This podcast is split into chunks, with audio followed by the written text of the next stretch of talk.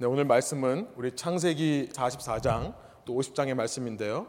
창세기 세 번째 시간으로 악을 선으로 바꾸셔서 구원하시는 하나님이라는 제목으로 말씀 나누기 원합니다. 두 군데를 읽기를 원하는데 44장 30절부터 34절까지 저와 여러분이 한 절씩 읽고요. 그 다음에 50장 19절에서 21절은 저희가 한 목소리로 세 절 같이 읽도록 하겠습니다. 먼저 44장 30절부터 제가 읽습니다. 아버지의 생명과 아이의 생명이 서로 하나로 묶여 있거늘 이제 내가 주의 종 우리 아버지에게 돌아갈 때에 아이가 우리와 함께 가지 아니하면 아버지가 아이의 없음을 보고 죽으리니 이같이 되면 종들이 주의 종 우리 아버지가 흰 머리로 슬퍼하며 수월로 내려가게 함이니이다.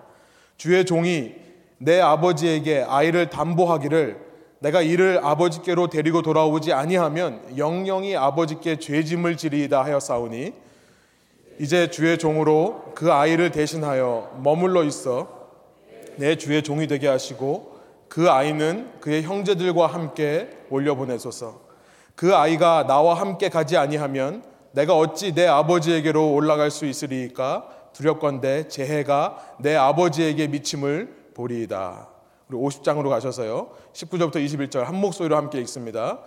요셉이 그들에게 이르되 두려워하지 마소서 내가 하나님을 대신하리이까 당신들은 나를 해하려 하였으나 하나님은 그것을 선으로 바꾸사 오늘과 같이 많은 백성의 생명을 구원하게 하시려 하셨나니 당신들은 두려워하지 마소서 내가 당신들과 당신들의 자녀를 기르리이다 하고 그들을 간곡한 말로 위로하였더라.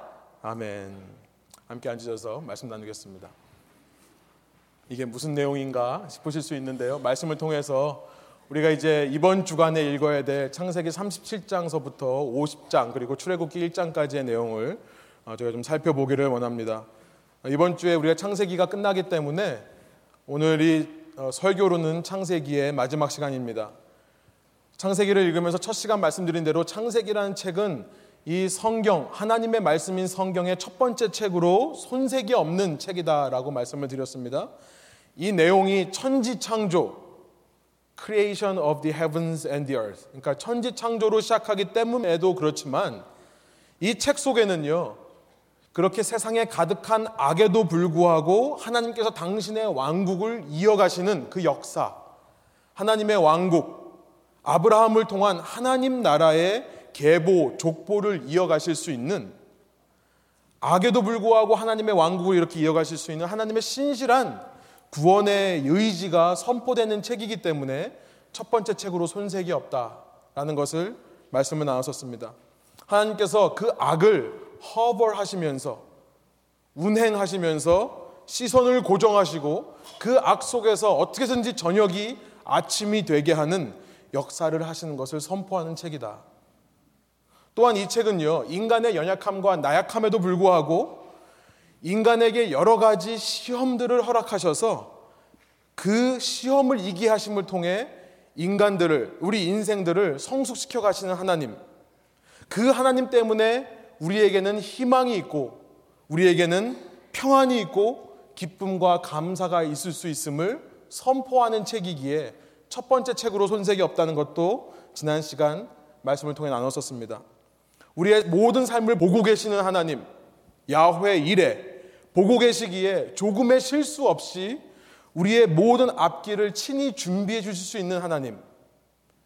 감당할 만한 시험만을 허락하시고 그 시험을 통과함을 통해 우리의 믿음을 증명하시며 또 피할 길을 마련해 주시는 하나님. 그 하나님 때문에 그럼에도 불구하고 우리의 삶에는 평안과 미래에 대한 소망과 기쁨과 감사가 넘쳐날 수 있는 것입니다. 그것을 선포하는 책이 창세기라고 그랬죠. 여러분, 성경의 첫 책이 바로 이런 사실, 이런 하나님에 대한 선포를 하고 시작한다면 여러분, 이후에 따라 나오는 65권의 책 읽을 만 한 겁니다. 아멘이세요? 아멘. 여러분, 창세가 세상이 이렇게 창조되었다면 그 창조된 시작으로부터 시작된 이 인류의 역사, 오늘도 이어지는 우리의 삶, 이런 하나님을 믿고 이런 하나님 안에서 이런 삶의 비결을 우리가 누릴 수 있다면 여러분 살만한 거죠. 아멘이십니까? 우리 옆 사람하고 한번 인사하겠습니다. 살만합니다. 한번 인사할까요? 살만합니다. 첫 시간 말씀드린 대로 이 창세기는요 이런 하나님에 대해 이런 하나님의 역사에 대해 선포한 책이기 때문에 그 책이 족보로 되어 있다 지니알러지 이 계보로 되어 있다라고 말씀을 드렸습니다. 그래서 첫 시간 오신 분들은 이거 받으셨는데 표를 보여주시면 이런 10개의 족보로 창세기가 이루어져 있다고 말씀을 드렸죠. 오늘 우리가 살펴볼 또 이번 주에 읽어볼 창세기의 마지막 족보의 내용이 37장부터 50장까지 이어지는 열 번째 족보의 내용입니다. 야곱의 족보라고 되어 있습니다. 야곱의 열두 아들들의 이야기예요. 우리가 보듯이요. 장수로 말하면 장수가 아니라 글자로만 말해도 창세기 50장 중에 가장 많은 지면을 할애하고 가장 많은 글자를 할애하는 부분이 바로 이 부분입니다. 그러니까 어떻게 보면 창세기에 아주 중요한 주제를 담고 있고 창세기에서 빼면 안 되는 이야기를 담고 있는 책이 이 37장부터 50장까지의 열 번째 족보책이라는 것을 우리가 알게 되는 거죠. 우리는 이삭의 족보, 이 25장서부터 35장, 여덟 번째 족보의 내용을 통해 지난주에 이삭에게는 두 아들이 있다는 것을 살펴봤습니다. 에서라는 아들과 야곱이라는 아들이에요. 그런데 우리가 눈으로 보기에 누가 더 괜찮은 아들입니까? 에서예요. 우리가 보기에 야곱이라는 아들은 정말로 못난 아들입니다. 에서와 비교해 볼 때 더 악하고요. 에서와 비교해 볼 때 더 속이기를 잘하는 야곱이에요.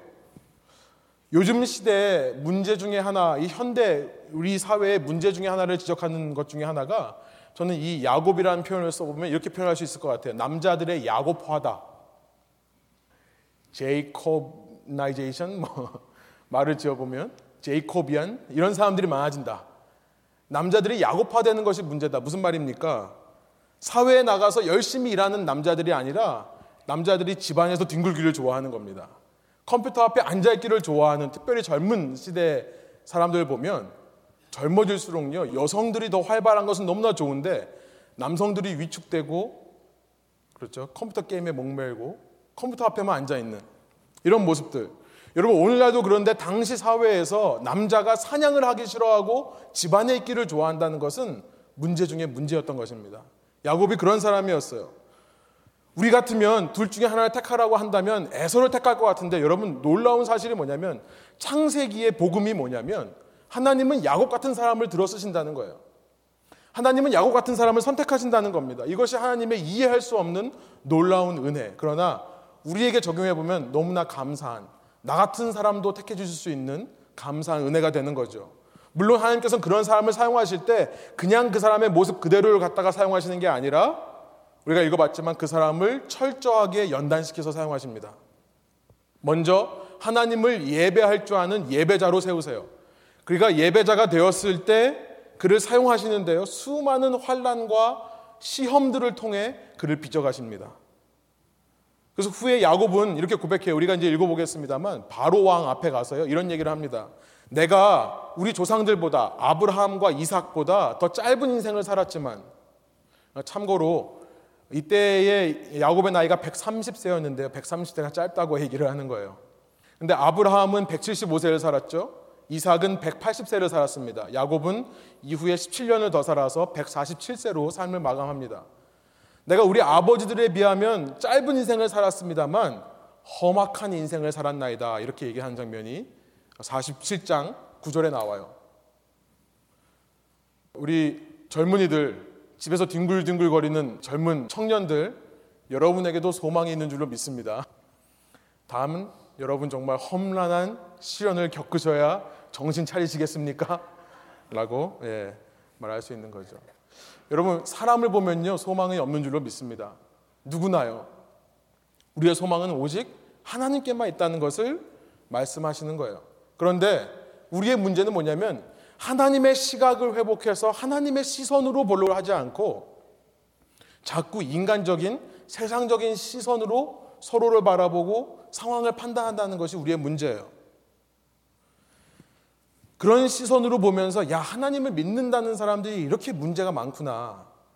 이렇게 블레임하기만 쉬운 것이 우리의 문제라는 것입니다. 이 37장을 들어가면서 우리가 어저께 읽은 36장과 비교를 해보면요. 36장은 여기 표에 보듯이 에서의 족보입니다. 36장을 보면서 놀라는 것은 뭐냐면 이 에서의 족보에서 처음으로 인간 왕들이 세워지는 모습들이 우리가 발견이 됩니다.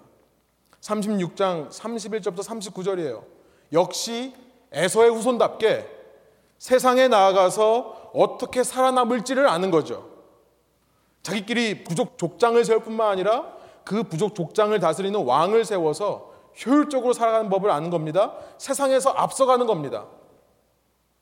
그에 비하면 하나님의 백성, 이제 37장서부터 50장까지 이렇게 많은 지면과 글자를 할애해서 묘사하는 하나님의 백성이라는 사람들의 삶을 보니까 이 야곱의 열두 아들들은요, 참 문제아 중에 문제한 겁니다. 이 집안은 콩가루 집안인 거예요. 이 집안을 보면 정말 막장 드라마예요. 무슨 말씀인지 알겠죠? 소망이 없다는 뜻입니다. 그러나 창세기의 메시지는 다시 한번 인간에게는 소망이 있는 것이 아니라 오직 하나님께만 소망이 있다는 것을 말씀하신 줄로 믿습니다. 오직 모든 것을 바라보고 계시고 준비하고 계시는 야훼 이래 그 하나님께만 소망이 있는 거예요. 문제는 우리의 세속적인 시각이기 때문에요. 여러분 잠깐 이걸 짚고 넘어가고 싶어요. 우리가 새해 들어서 바라고 소망하고 우리가 의도하려고 하는 것들. 아, 이 사람은 좀 이랬으면 좋겠다. 우리 가정은 좀 이랬으면 좋겠다. 우리 공동체는 좀 이랬으면 좋겠다라고 하는 것 중에 어떻게 보면 하나님의 시각으로 말하는 것보다 어쩌면 세속적인 시각으로 사람들의 시각으로 우리가 보는 것이 문제일 수 있다는 것을 한번 짚고 넘어가기 원합니다. 능력이 있어야 되는 거죠. 준비가 되어야 되는 거죠. 리소스들이 자원들이 있어야 되는 거죠. 사람들이 인간관계에 능숙한 사람들이 모여야 좋은 공동체가 된다라고 생각하는 것들. 예, 물론 그것도 맞습니다만 그 외에 우리는 하나님의 시각으로 보면 하나님께만 소망이 있는 겁니다. 여러분 믿으시기 바랍니다. 여러분 가정에 소망이 있는 것은 우리가 함께 하나님을 볼 때에만 소망이 있는 줄로 믿습니다. 이 교회가 소망이 있는 것은 우리 교회를 이루는 한 사람 한 사람의 주님의 사랑하는 백성들이요. 하나님만을 소망으로 여길 때 소망이 있는 줄로 믿습니다. 37장부터 펼쳐지는 이 야곱의 가족을 보면요. 정말 상처투성입니다. 그 원인을 뭔가 봤더니 제일 먼저 제일 큰 문제는 야곱 자신에게 있습니다. 편애를 하는 거예요. partiality, partial love. 누구는 사랑하고 누구는 사랑하지 않는 거죠. 야곱은 20년 동안 삼촌 라반이라는 사람 밑에서 열심히 일을 하면서 네 명의 아내를 얻었습니다. 첫 번째가 레아고 그다음 레아의 친동생인 라헬, 그 다음에 빌하와 실바. 그런데 이 라헬이라고 하는 여인을 보면서 야곱이 첫눈에 뿅 간 거예요. 속된 말로 말씀드리면. 이 라헬만을 편애하는 겁니다. 이 아내들 중에 한 사람만 편애하는 게 아니라 그 아내들에게서 낳은 아들들도 편애하기 시작하는데요. 이 라헬, 레이첼입니다, 영어로. 레이첼 밑에서 첫 번째 난 아들의 이름이 뭔지 아세요? 요셉이에요. 조셉. 그 요셉만을 사랑하는 야곱의 모습이 있는 겁니다. 창세기 37장은 이렇게 시작합니다. 2절부터 제가 한번 읽을게요. 열 번째 이 족보가 이렇게 시작하는 겁니다. 세 번역으로 읽습니다. 야곱의 역사는 이러하다. 17살 된 소년 요셉이 아버지의 첩들인 빌하와 실바가 낳은 형들과 함께 양을 치는데 요셉은 형들의 허물을 아버지께 일러 바치곤 하였다. 아, 정말 남자가 보기에도 정말 꼴 보기 싫은 남자들이죠. 갖다 일러 바치는. 왜 이렇게 됐는가? 3절이 그 원인을 얘기를 해요. 3절. 이스라엘은 야곱입니다. 늙음하게 나이가 늙어서 요셉을 얻었으므로 다른 아들들보다 요셉을 더 사랑하여서 그에게 화려한 옷을 지어서 입혔다. 라헬 밑에서 나온 요셉을 편애하는 겁니다. 그에게 화려한 옷을 지어 입히는 거예요. 어디서도 눈에 띌 수 있게. 다른 애들은 껌껌한 밤에 검은 옷을 입고 다녀도 상관없어요. 얘는 반짝반짝하는 화려한 옷을 봐서 어디서든지 볼 수 있게 하는 것. 여러분 전장인 36장의 내용과 너무나도 대조되는 모습으로 하나님 백성의 역사가 시작되는 겁니다. 말씀드린 36장 에서의 후손들은요. 그렇게 번창하면서 부족을 이루고 왕을 세우면서 열심히 자기끼리 살아가는데요.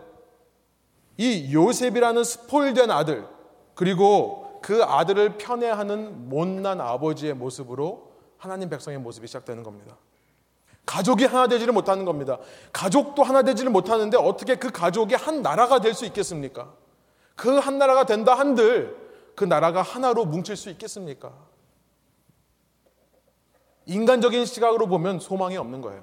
그런데요, 이 창세기의 열 번째 족보는요, 이 요셉이라는 아이가 하나님의 연단을 통해 어떻게 바뀌어 가는가를 말씀하고요. 이 아이의 바뀜을 통해 야곱을 포함한 모든 형제들이 하나가 된다. 성숙되어서 한 나라가 되고 한 나라가 될 수 있는 한 마음이 된다는 것을 선포하는 책이 그것을 담고 있는 역사를 기록한 족보가 이 열 번째 족보가 되는 겁니다. 하나님께서 어떻게 요셉을 연단시키십니까? 우리가 잘 알고 있는 이야기죠.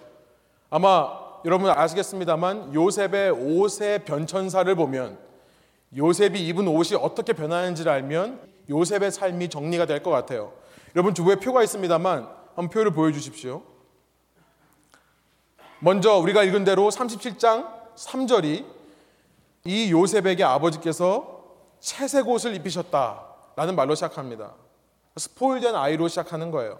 그런데 그 37장을 읽다 보면 그 옷이 벗겨집니다. 형들에 의해서요. 자기 친형들에 의해서 벗겨집니다. 여러분 그 자세한 내용은 내일부터 37장을 읽으시면서 확인하시기 바랍니다.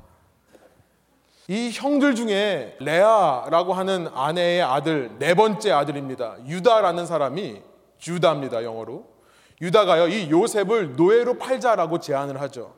그래서 성경에는 기록되어 있지 않지만 이 채색 옷이 벗겨지고 그에게 노예의 옷이 입혀지는 겁니다. 그런데요. 하나님은 실수 없이 모든 것을 준비하시는 야훼 이레세요. 그가 어떤 사람에게 팔려가냐면 이집트의 왕인 바로 페로의 경호대장 Chief of the Guard 그 경호하는 사람의 가장 대장 그 사람의 이름이 보디발인데요. 포티파라고 하는 사람인데요. 포티파에게 팔려가요. 그리고 39장 2절은 뭐라고 말하냐면 하나님께서 요셉과 함께 하셨기 때문에 그 보디발의 신뢰를 받았고 하나님께서 함께 했기 때문에 요셉이 그 집에 들어가자 그 집이 형통해졌더라. 이런 표현을 씁니다. 성경이 분명히 기록하는 거죠. 요셉이 잘나서가 아닙니다. 요셉이 다른 사람보다 뛰어난 사람이 아니에요. 더 준비되고 더 성품이 있어서가 아닙니다. 하나님께서 그와 함께 하셨기 때문에 소망 되신 하나님께서 함께 하시기 때문에 그 앞길이 평탄해지더라. 이것을 우리말이 형통으로 바꿔서 번역을 하는 겁니다. 그래서 이 보디발의 집에서 집사가 돼요. 집사, overseer. 그래서 세 번째 옷은 집사의 옷입니다. 그런데 이 또한 벗겨집니다. 성경은 이 벗겨지는 것을 기록하고 있어요. 아직 요셉의 연단이 더 남아 있는 거죠. 하나님은 이 사람을 더 연단시키셔야 되는 겁니다. 보디발의 아내가 유혹하기를 시작해요. 결국 그 유혹을 뿌리치다가 옷이 벗겨집니다. 옷이 벗겨지고 옷을 두고 도망하죠. 39장 12절부터 13절이에요. 보디발은 이 사실을 알고 요셉을 잡아다가 감옥에 집어넣었는데 왕의 죄수를 넣는 감옥에다 집어넣습니다. 그래서 죄수의 옷으로 바뀌게 되는 거죠. 여기서 이 요셉의 인생이 끝난 줄 알았는데요. 그는요, 나이 30에, 17살 때 팔려와가지고 나이 30에 이집트에서 이집트의 왕 바로 다음으로 높은 권력자가 됩니다. 그 내용도 읽으시면서 확인하시기 바랍니다. 39장 21절은 분명히 뭐라고 하냐면 그것 역시 주님께서 그와 함께 하셨기 때문이다. 그리고 하나님께서 꿈을 해석하는 지혜를 주셨기 때문이다. 41장 16절에 보면요. 이 꿈을 해석하는 능력은 요셉이 고백합니다. 이건 내 능력이 아니라 하나님께서 주신 능력이다라고 고백을 하는 겁니다. 그래서 이집트의 왕 바로가요. 그에게 세마포 옷을 입힙니다. 고운 모시 옷이에요. 그가 국무총리가 되는 겁니다. prime minister가 되는 거예요. 41장 42절. 그리고 그 꿈을 해석한 대로 이제 14년 동안 일어날 일들에 대한 준비를 합니다. 7년 동안은 흉년이 들고 그리고 다음 7년은 흉년이 드는데 풍년이 들 동안에 곡식이 많이 하베스트 될 동안에 많은 곡식을 저장해 놨다가 이제 7년 기근이 시작되는 걸로 41장이 끝납니다. 여러분 여기까지가 우리는 메인 이야기로 알고 있는데요. 이제부터 시작되는 겁니다. 이제부터 이야기가 시작되는 거예요. 우리는 주일학교에서 여기까지 듣고 이게 이제 중요한 내용이라고 생각을 하는데 여러분 37장에서 겨우 41장 온 겁니다. 5장밖에 안 왔어요. 37장에서 41장. 여기까지는 백그라운드예요. 배경 설명을 한 겁니다. 여기까지가 서론입니다. 이제부터 하나님께서 이런 배경 위에서 본격적으로 역사하기 시작하는 것이 42장부터 나옵니다. 여러분 요셉이 주인공이 아니에요. 마지막으로 슬라이드 하나 더 보시겠습니다. 나중에 이제 45장에 가면 여러분 이것을 기억하시기 바랍니다. 요셉이 이제 옷을 지어주는 자가 됩니다. 요셉의 신분이 바뀌었다, 위치가 바뀌었다는 것을 알게 되죠. 45장에 가면 15벌의 옷을 형들에게 주는, 형 10명에게는 한 벌씩 주고 마지막 베냐민에게는 다섯 벌을 주는 그런 일들을 통해 이 옷을 통해 요셉의 인생을 볼 수 있는 겁니다. 예, 다음으로 넘어가 보시면 42장 가나안 땅에 정착하고 살던 이제 야곱이요. 기근이 들자 기근 속에서 먹을 것이 없는데 유일하게 먹을 것이 이집트에 있다는 소식을 듣습니다. 그리고 나서 남아있는 11명의 아들 중에 몇 명을 보내는지 아십니까? 10명을 보내요. 누구를 빼고요? 예, 베냐민, 벤자민을 빼고. 왜냐하면 베냐민 역시 라헬이 낳은 아들이기 때문에 그렇습니다. 첫 번째가 요셉이고 두 번째가 베냐민이죠. 뭐 하는 겁니까? 아직도 편애하는 거예요. 야곱은 달라지지 않았습니다. 이제 연단을 통해 달라질 겁니다만 아직까지는 똑같은 모습인 거예요. 이 둘째 아들이라도 살아있어야 내 인생에 낙이 있다. 열 명의 형들이 얼마나 상처를 받았을까요? 내가 그 열 명 중에 한 명이라면 여러분 아들로서 가장 슬픈 것 중에 하나는 뭐냐면 아버지의 인정을 못 받을 때가 가장 슬픈 거죠. 그 상처가 있습니다. 열 명의 형들이 갑니다. 요셉은 형들을 단숨에 알아보지만 형들은 요셉인지 모르죠. 그 국무총리 앞에서 곡식을 달라고 합니다. 요셉이 말해요. 당신들은 스파이다. 스파이가 아닌 것을 증명하려면 열한 번째 동생을 데리고 와라. 그 전까지는 내가 시몬이라고 하는 둘째를 포로로 잡고 있겠다.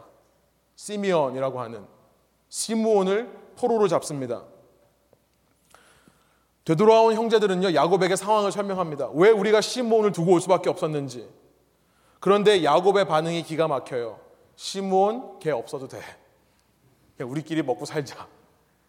베냐민은 절대 못 간다. 그래서 끝나요 이야기가요. 아, 물론 그 다음에 42장 마지막에 보면 루벤이 아버지를 설득하기 위해서 이 베냐민을 꼭 데리고 가야 되나 첫째 형이 루벤이요. 이 베냐민을 데리고 갔다가 못 데려오면 아버지가 내 아들들을 죽이십시오. 이런 거래를 합니다. 그런데도 야곱은 노해요. 이 무슨 가정입니까? 루벤이요. 자기가 아버지로부터 받은 상처를 그대로 대물림하는 가정이라는 걸 알게 되죠. 내가 받은 상처, 아버지에게 인정받지 못한 거, 내 아들들에게 그대로 흘려보내는 겁니다. 여러분, 우리가 이 신앙생활을 통해서, 믿음 생활을 통해서 우리 안에 근본적인 치유가 일어나지 않으면 이런 일들이 우리 가정에 일어나는 것 같아요. 그런데도 야곱은 노해요. 무슨 말입니까? 네 아들들보다 너에게서 난 손자들보다 내 아들 베냐민이 더 소중하다. 이 손자들을 두 번 죽이는 거예요. 43장으로 넘어오면요. 이 가나안에 있는 야곱이요. 이제 이후 먹을 양식을 좀 먹다가 다 떨어져서 더 기근이 심해집니다. 기가 막힌 가정이에요. 시몬 없을 때는요. 시몬 때문에 돌아가질 않았는데요. 먹을 게 떨어지니까 돌아가야 된다고 얘기하는 가정이죠. 영어로 말하면요. Where is Simeon? 그러면은 ah, he's okay, he's fine. 그래 놓고요. Where is food? 그랬더니 no 하는 거예요. 좀 집중하시라고. 저도 하기 힘들어요. 예. 기가 막힌 가정이죠. 아들은 잡혀 있는데 아무렇지도 않다가 먹을 게 떨어지니까 그제서야 움직이는 가정. 여러분 그때 이 43장에서요. 참 놀라운 장면이 펼쳐집니다. 저는 이걸 지난 주간 이렇게 읽으면서 참 이 부분에서 마음이 많이 와 닿았어요. 43장. 그때 누가 나서서 아버지를 설득합니까? 예, 유다라고 하는 넷째 아들이에요. 주다입니다. 뭐라고 설득합니까? 베냐민을 데리고 갔다가 우리가 못 돌아오면 뭐라 그래요? 그 죄를 내가 평생 받겠습니다. 여러분 이것이 감동인 이유가 뭡니까? 이 이야기를 읽으면서 우리는 한 번도 이 가정의 문제가 우리 집안의 문제가 내 문제라고 말하는 사람을 못 만났던 거예요. 그런데 이제서야 성경에서 처음으로 누군가에게 죄를 떠넘기지 않고요. 그 죄가 내 죄가 될 겁니다. 이 벌을 내가 받겠습니다라고 말하는 그 죄를 오운하는 다른 말로 말하면 회개하는 사람이 처음 등장하는 겁니다. 장자 루벤은요. 이 첫 번째 루벤은요. 자기 동생들이 요셉을 팔았다는 것을 알고 나서 37장에 보면 읽으면서 확인하시기 바랍니다. 그 동생들을 혼냅니다. 니네 때문에 동생들이 팔렸다. 니네 때문에 아버지가 어떻게 할 거냐. 요셉을 만나러 간 그 상황에서도요. 요셉이 베냐민을 데려와라 네가 스파이가 아닌 거 알겠다 했더니 그 자리에서 돌아서서 루벤은요. 다른 동생들을 혼냅니다. 니네 때문이다. 니네가 요셉만 팔지 않았어도 우리가 이런 어려움을 겪지 않을 거다. 우리가 방금 말씀드렸습니다만 편애하는 아버지 앞에서 이 베냐민을 데리고 갔다가 못 돌아오면 내가 그 벌을 받겠습니다가 아니라 내 아들을 죽이십시오. 말하는 루벤인 거예요. 여러분 이전 이스라엘의 모습 속에서 자기 죄를 자기 죄라고 고백하는 사람이 없었다는 것입니다. 그런데 유다가 자기의 죄를 깨닫는 거죠. 이 모든 일이 내가 팔자고 해서 일어난 일이기 때문에 자기가 그 죄를 인정하는 겁니다. 그러면서 이 모든 죄를 나에게 전가해라. attribute. attribute all these sins to me. 라고 말하는 유일한 사람인 겁니다. 생각나는 사람이 있죠. 이런 유다의 모습에서 생각나는 사람이 있죠. 이런 유다의 말의 진정성을 느껴서 그럴까요? 혹은 그 유다의 말을 통해서 하나님께서 역사하셔서 야곱의 마음을 바꿨던 것일까요? 야곱이요, 이 장면에서 그토록 놓지 못하던 베냐민을 놓기 시작합니다. 이 베냐민을 데리고 가라 그래요. 그래서 이제 10명의 형제들이 이집트를 향해 가는 겁니다. 요셉은 이미 공무처되어 있고 한 명은 붙잡혀 있고 나머지 10명이 이집트를 향해 가는 거예요. 그리고 43장 마지막에 보면 그때서 이 열두 형제가 다 만나서요. 거기서 잔치를 벌이는 내용으로 끝이 납니다. 44장으로 넘어오면 요셉은 이제 11명의 형들과 동생을 보내야 되는데 그냥 떠내보낼 수 없죠.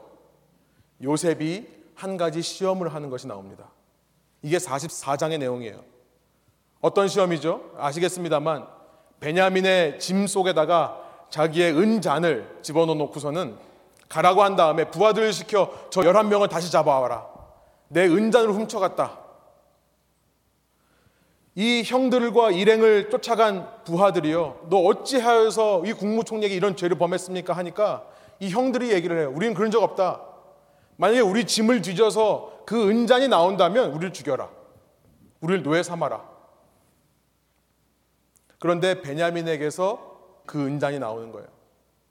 당황하죠? 당황하는 모습으로 이제 다시 이집트로 끌려오는 겁니다. 무슨 신분으로요? 노예 신분으로요. 이것이 발견됐으니까요. 이 모든 일은요, 요셉이 꾸민 일이에요. 요셉이 계획한 일입니다. 요셉은 이 이야기의 주인공이 아니라 이 이야기 속에서 하나님의 백성을 시험하는 역할을 하고 있습니다. 여러분, 하나님의 백성을 시험하는 존재가 누구죠? 하나님의 백성을 시험하는 존재가 누구죠? 하나님이 아니시죠? 누굽니까? 하나님이 아니라 이제 이 책 이후에 우리가 출애굽기에서 살펴보겠습니다만 누구냐면 바로라고 하는 사람이에요. 하나님을 대적하는 존재. 야고보서 1장 13절 여러분 주부에 있습니다. 슬라이드는 없는데요. 성경은 분명히 하나님이 친히 사람을 시험하지 않는다라고 말씀하세요. 단지 그 시험을 허락하실 뿐이죠. 우리가 지난 2주 동안 집중했듯이 하나님께서 시험을 어떤 목적이 있으셔서 허락하신다는 겁니다. 그런데 이 요셉이 하나님의 허락 안에서 하나님 백성을 시험하는 바로의 역할을 하는 거예요. 그래서 여러분 요셉 앞에 이 11명의 형제들이 돌아왔는데요. 유다가 또 자기가 대표해서 이렇게 말을 하는 겁니다. 창세기 44장 16절부터 18절 개혁개정 성경으로 제가 한번 읽겠습니다. 한번 보세요. 유다가 이제 요셉 앞에서 말하는 겁니다. 유다가 말하되 우리가 내 주께 무슨 말을 하오리까 무슨 설명을 하오리까 우리가 어떻게 우리의 정직함을 나타내리까 하나님의 종들의 죄악을 찾아내셨으니 우리와 이 잔이 발견된 자가 그러니까 우리와 이 잔이 발견된 자, 이 베냐민이 다 주님의 요셉의 노예가 되겠나이다. 요셉이 이르되 내가 결코 그리하지 아니하리라 잔이 그 손에서 발견된 자, 이 베냐민만 내 종이 되고 너희는 평안히 너희 아버지에게로 도로 올라갈 것이니라. 18절 뭐라고 하는지 보세요. 우리 한번 한 목소리 한번 읽어볼까요? 유다가 그에게 가까이 가서 이르되 내 주여 원하건대 당신의 종에게 내 주의 귀에 한 말씀을 아뢰게 하소서. 주의 종에게 노하지 마소서. 주는 바로와 같은 민이다. 이스라엘 역사를 미리 본 것 같은 장면입니다. 앞으로 일어날 이스라엘 역사.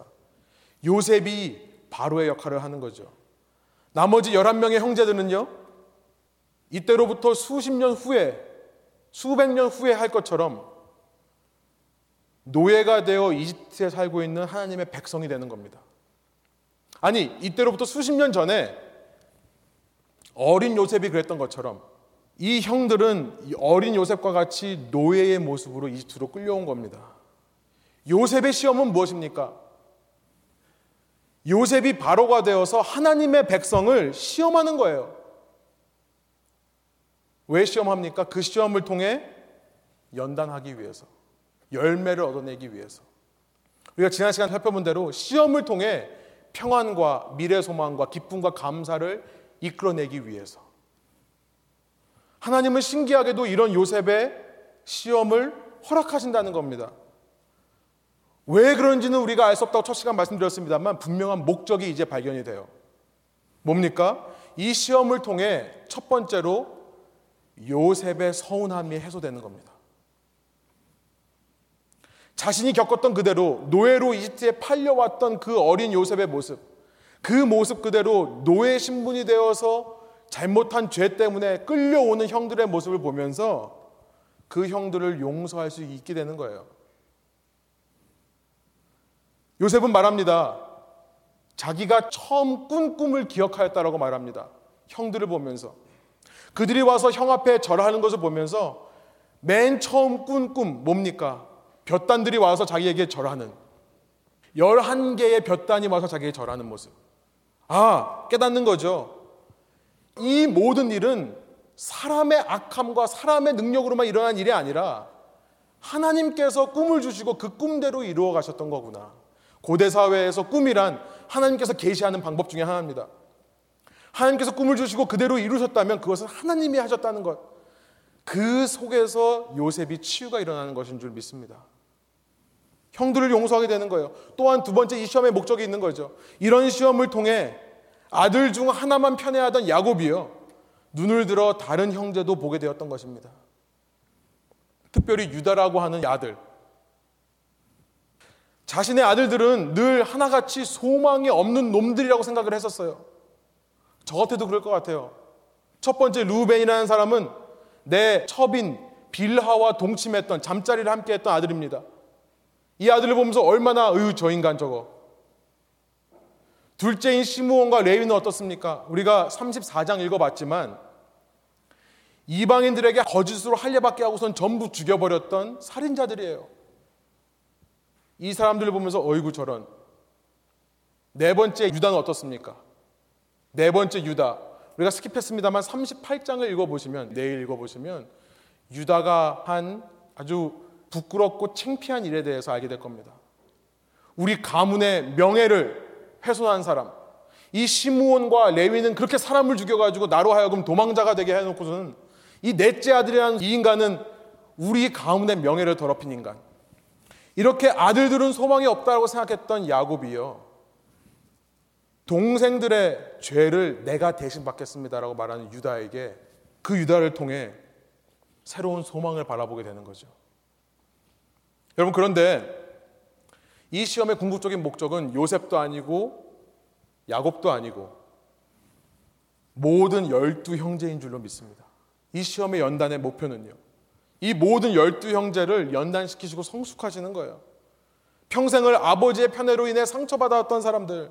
그래서 뭘 해도 자신있게 자기 주장을 펴지 못하고 항상 서로 비교하고 정죄하고 항상 그렇게 하나 되지 못하는 성향으로 살 수밖에 없는 이 형제들이요.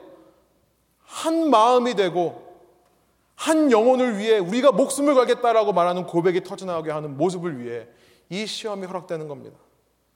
이런 형제들의 달라진 모습을 대표하는 사람이 바로 유다라는 거예요. 여러분 이 44장 18절 우리가 읽어봤습니다만 유다가 이렇게 말하죠. 원하건대 당신의 종에게 내 주의 귀에 내가 한 말씀 드리겠습니다. 노하지 말고 들으십시오. 당신은 바로 같습니다라고 말을 시작한 이 유다의 말이요. 우리가 읽은 본문 44장 30절 지나 34절까지 해서 끝납니다. 이 44장 마지막에서 끝나요. 여러분 그거 아세요? 이 창세기 전체에서 한 개인이 한 말들 중에 가장 긴 말이 바로 이 이야기인 거 아세요?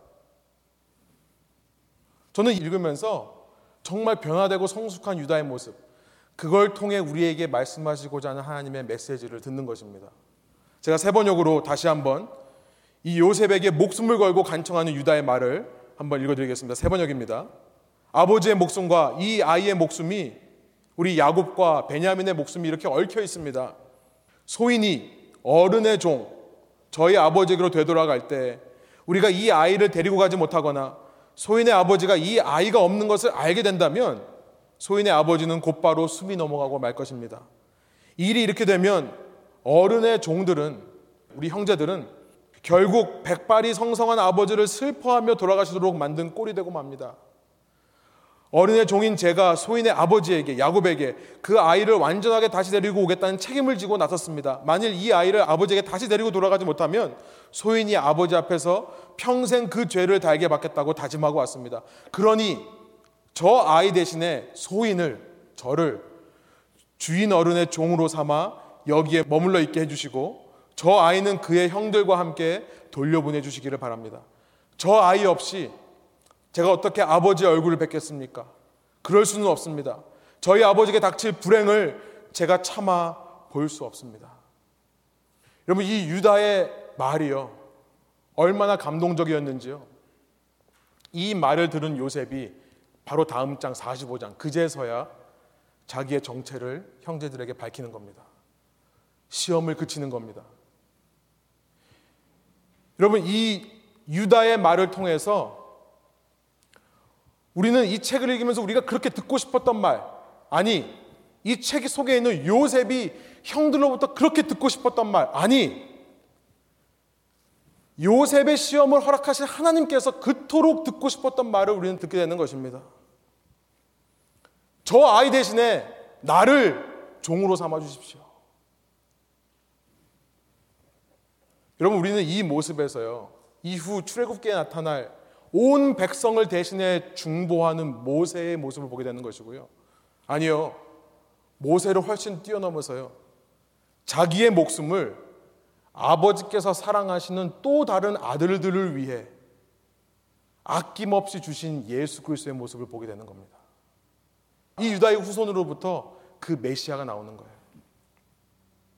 세상의 한가운데서 하나님의 백성의 역사를 가로막는 이 유대인 종교 지도자들과 로마 왕국의 관리들, 이 세상의 한복판에서 나 외에 우리 아버지가 사랑하시는 또 다른 아들을 위해 내 생명을 주겠다고 말하는 아들. 그 아버지가 편애하는 아들을 위해 대신 내가 죽겠다고 말하는 아들. 내가 그들이 지은 죄와 그 죄의 결과인 사망을 내가 대신 달게 받겠다라고 말하는 아들. 내가 그 죄와 그 죄의 결과인 사망의 종이 되겠다고 말하는 그래서 그 세상 앞에서 온 천하 앞에서 십자가를 지고 그 길을 걸어가시는 예수 그리스도의 모습을 발견하는 것입니다. 여러분 누가 주인공입니까? 이 이야기의 주인공은 누굴까요? 요셉만이 아니라고 생각합니다. 유다만이 아니라고 생각합니다. 하나님의 백성이 주인공입니다. 예수 그리스도를 통한 그렇게 값없는 은혜를 입은 하나님의 백성, 유다로 대표되는 그처럼 가족의 문제, 이 공동체의 문제가 다른 사람의 문제가 아니라 내 문제라고 내가 이 형제자매들을 위해 우리 가족을 위해 대신 죄를 받겠다고 벌을 받겠다고 외치는 그러한 형제와 자매를 가지고 하나님의 백성들을 위해 헌신하고 섬기는 하나님의 사람이 바로 주인공이 되는 것입니다. 야곱은요, 이후 147세를 살면서 자녀들을 축복하고 죽습니다. 특별히 유다를 축복하고요. 그 많은 형제 중에 요셉의 둘째 아들인 에브라임을 축복합니다. 유다와 이 요셉 에브라임이 이제 훗날 이스라엘의 역사를 이끌어가는 두 큰 지파가 되는 겁니다. 그렇죠? 에브라임에서 여호수아가 나오는 것이고 유다에서 다윗이 나오는 겁니다. 이들이 가나안 땅에 이집트의 노예 생활을 벗어나 가나안 땅에 돌아와서 잊지 말아야 될 사실이 있습니다. 회복해야 될 하나님의 백성의 모습이 있는 겁니다. 서로 저 사람이 어떻고 제가 문제가 뭐고 쟤는 이게 잘못됐고 서로 율법적으로 비판하고 정죄하는 모습이 아니라 내가 이 사람의 죄를 뜯어 고치면 우리 안에 평화가 이룰 수 있고 내가 이 사람의 문제를 해결하면 내 미래에 소망이 생기고 이게 아니라요. 어떤 사람들입니까? 어떤 사람들이 하나님의 백성입니까? 하나님의 시각을 회복하는 사람들. 우리 하나님이 어떤 분인가를 늘 기억하는 사람들. 야곱이 죽으니까요, 형들이 불안해하는 거예요. 우리가 준 상처가 쉽게 해결되는 상처가 아닌데, 아, 요셉이 아버지가 살아있을 동안에는 우리를 용서했다고 했다가, 이제 아버지가 죽으니까 우리를 죽이지 않을까. 두려워합니다. 여러분, 그 두려워하는 형들에게 요셉이 한 말이 우리가 두 번째로 읽은 두 번째 본문 50장 19절부터 21절입니다. 저는 이 말씀이 창세기의 핵심 결론이라고 생각합니다. 뭐라고 말합니까?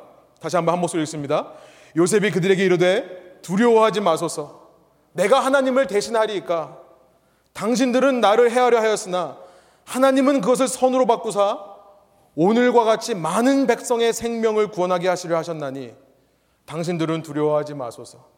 내가 당신들과 당신들의 자녀를 기르리이다 하고 그들을 간곡한 말로 위로하였더라. 요셉은 진정으로 형들을 용서한 겁니다. 어떻게 그게 가능했을까요? 하나님의 시각을 회복한 거죠. 형들이 변하고 형들이 달라져서가 아니라요. 하나님을 바라본 겁니다. 깨달은 거예요. 어떻게 나를 그렇게 싫어하는 사람들을 이해할 수 있습니까? 어떻게 나를 정죄하는 사람들을 용서할 수 있습니까? 상처 준 사람들을 용서하고 아니 용서뿐만 아니라 더 나아가서 예수님처럼 그들을 사랑하라고요? 이것이 어떻게 가능합니까? 우리가 아무리 철이 들어도 우리는 안 됩니다. 우리가 아무리 성품이 연단되어도 우리는 안 돼요. 오직 하나님을 바라볼 때 어떤 하나님입니까? 악을 선으로 바꾸셔서 오히려 그 악을 통해 그 악을 선으로 바꾸심을 통해 수많은 사람의 영혼을 살리시는 구원의 하나님. 나는 이 모든 것이 형들 때문에 일어난 일인 줄 알았는데 오히려 그 형들의 악을 선으로 바꾸셔서 형들뿐만 아니라 수많은 인근 주변 국가들의 수많은 영혼들을 살리게 하시는 하나님을 바라볼 때 나에게 준 상처가 용서되는 것인 줄 믿습니다. 여러분 진정한 이해 우리가 누군가를 진정으로 이해할 수 있는 힘, 우리가 누군가를 진정으로 용서할 수 있는 힘, 더 나아가서 그들을 진정으로 사랑할 수 있는 힘은요, 나에게 없습니다. 그것은 신앙 안에 있는 줄로 믿습니다. 그래서 저는요, 진정한 이해, 진정한 용서, 진정한 사랑은 신앙인들만이 할 수 있는 것이라 믿습니다. 어느 정도 내가 흉내낼 수 있어요. 이해하는 척 할 수 있고요. 용서하는 척 할 수 있고요. 사랑하는 척 할 수 있습니다. 그런데 하나님의 시각이 회복돼서야 우리는 깨닫는 겁니다. 나에게 아픔을 주고 상처 주는 사람, 나를 힘들게 하는 사람이라도 우리가 사랑으로 그들을 이해하고 받아들일 수 있는 이유가 거기 있습니다. 우리가 믿는 하나님은요, 그들이 행하는 악을 통해서도 그 악을 선으로 바꾸셔서 더 많은 열매를 이루실 수 있는 분이시기 때문에 그런 거예요. 나에게 상처를 준 사람이 있습니까? 그 사람을 용서할 수 있는 근거도 마찬가지입니다. 나에게 주는 아픔이 오히려 하나님에 붙들리면 그것이 선이 되어서 더 큰 구원의 역사를 이룰 수 있는 능력이 됨을 알기에 용서하는 겁니다. 여러분 그렇다고 해서 악을 용납하라는 게 아니에요.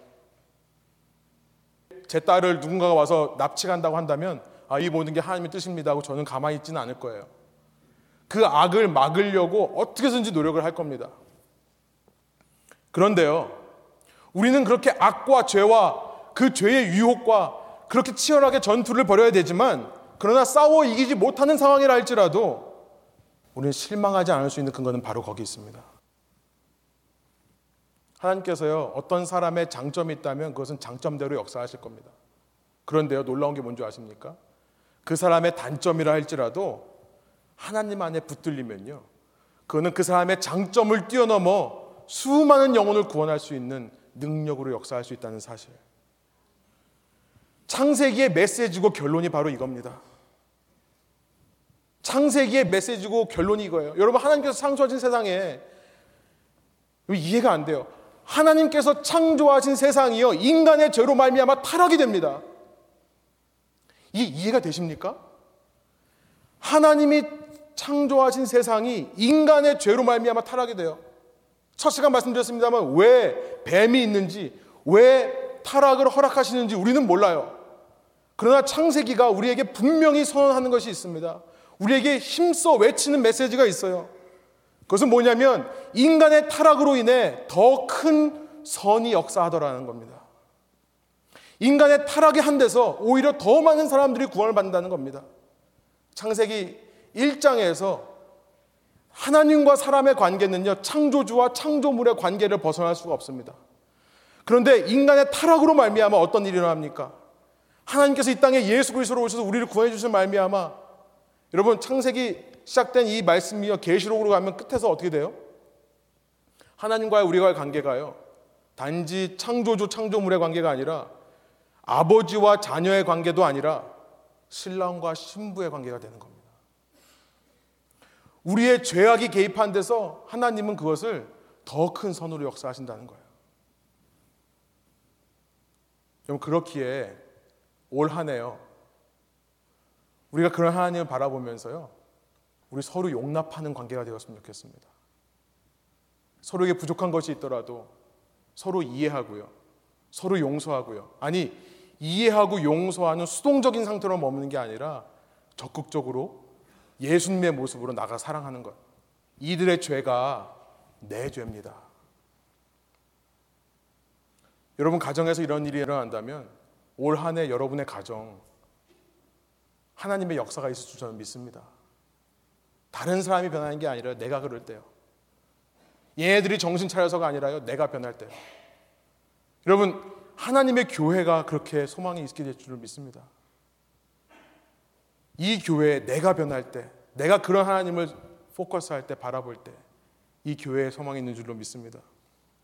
한 해 동안 그런 하나님을 바라보시면서 승리하시는 여러분 되기를 간절히 소원합니다. 함께 기도하시겠습니다. 하나님 우리가 예수님을 더 닮은 사람들 되기를 원합니다. 인간들의 죄와 실수에도 불구하고 그 죄의 모든 책임을 예수 그리스도에게 떠넘기시는 하나님. 그러나 그것을 통해 더 많은 영혼을 구원하시고 더 많은 사람들을 당신의 품으로 인도하시는 놀라운 능력의 하나님. 우리가 이 하나님을 믿는다면 이 땅을 살아가며 우리가 어떤 죄의 문제, 어떤 악의 문제, 어떤 시험의 유혹을 만난다 할지라도 우리 속에 소망이 끊기지 않을 줄로 믿습니다. 우리는 어떤 사람이라도 용납하고 이해할 수 있다. 우리는 어떤 사람이라도 용서할 수 있다. 우리는 어떤 사람이라도 주님처럼 예수님께서 우리에게 하신 것처럼 우리도 사랑할 수 있다는 것을 믿게 될 줄로 믿습니다. 이 시간 성령께서 말씀을 들은 저희 한 사람 한 사람에게 역사해 주시고 날마다 주의 사랑이 저희 마음 가운데 살아 역사하여서 우리의 힘으로가 아니라 주님의 능력으로 주님이 원하시는 하나님의 백성의 모습으로 살아갈 수 있도록 인도하여 주옵소서. 서로 사랑하라. 너희가 서로 서로 사랑하면 이로써 모든 사람이 너희가 내 제자인 줄 알리라 말씀하셨던 예수님. 주님 그 사랑을 이루기 위해 그 용서와 이해와 그 섬김을 이루기 위해 날마다 악이라 할지라도 선으로 바꾸시는 구원자 하나님을 바라보는 저희의 삶 되게 하여 주셔서 주님 한 분만으로 소망이 있다라고 고백하며 세상에서 담대히 살아가는 저희 되게 하여 주옵소서. 그런 저희를 통해 가정이 살아나고 공동체가 살아나고 우리 주위의 관계들이 살아날 줄로 믿습니다. 역사하여 주옵소서. 감사드리며 예수 그리스도 이름의 영광을 위하여 기도합니다.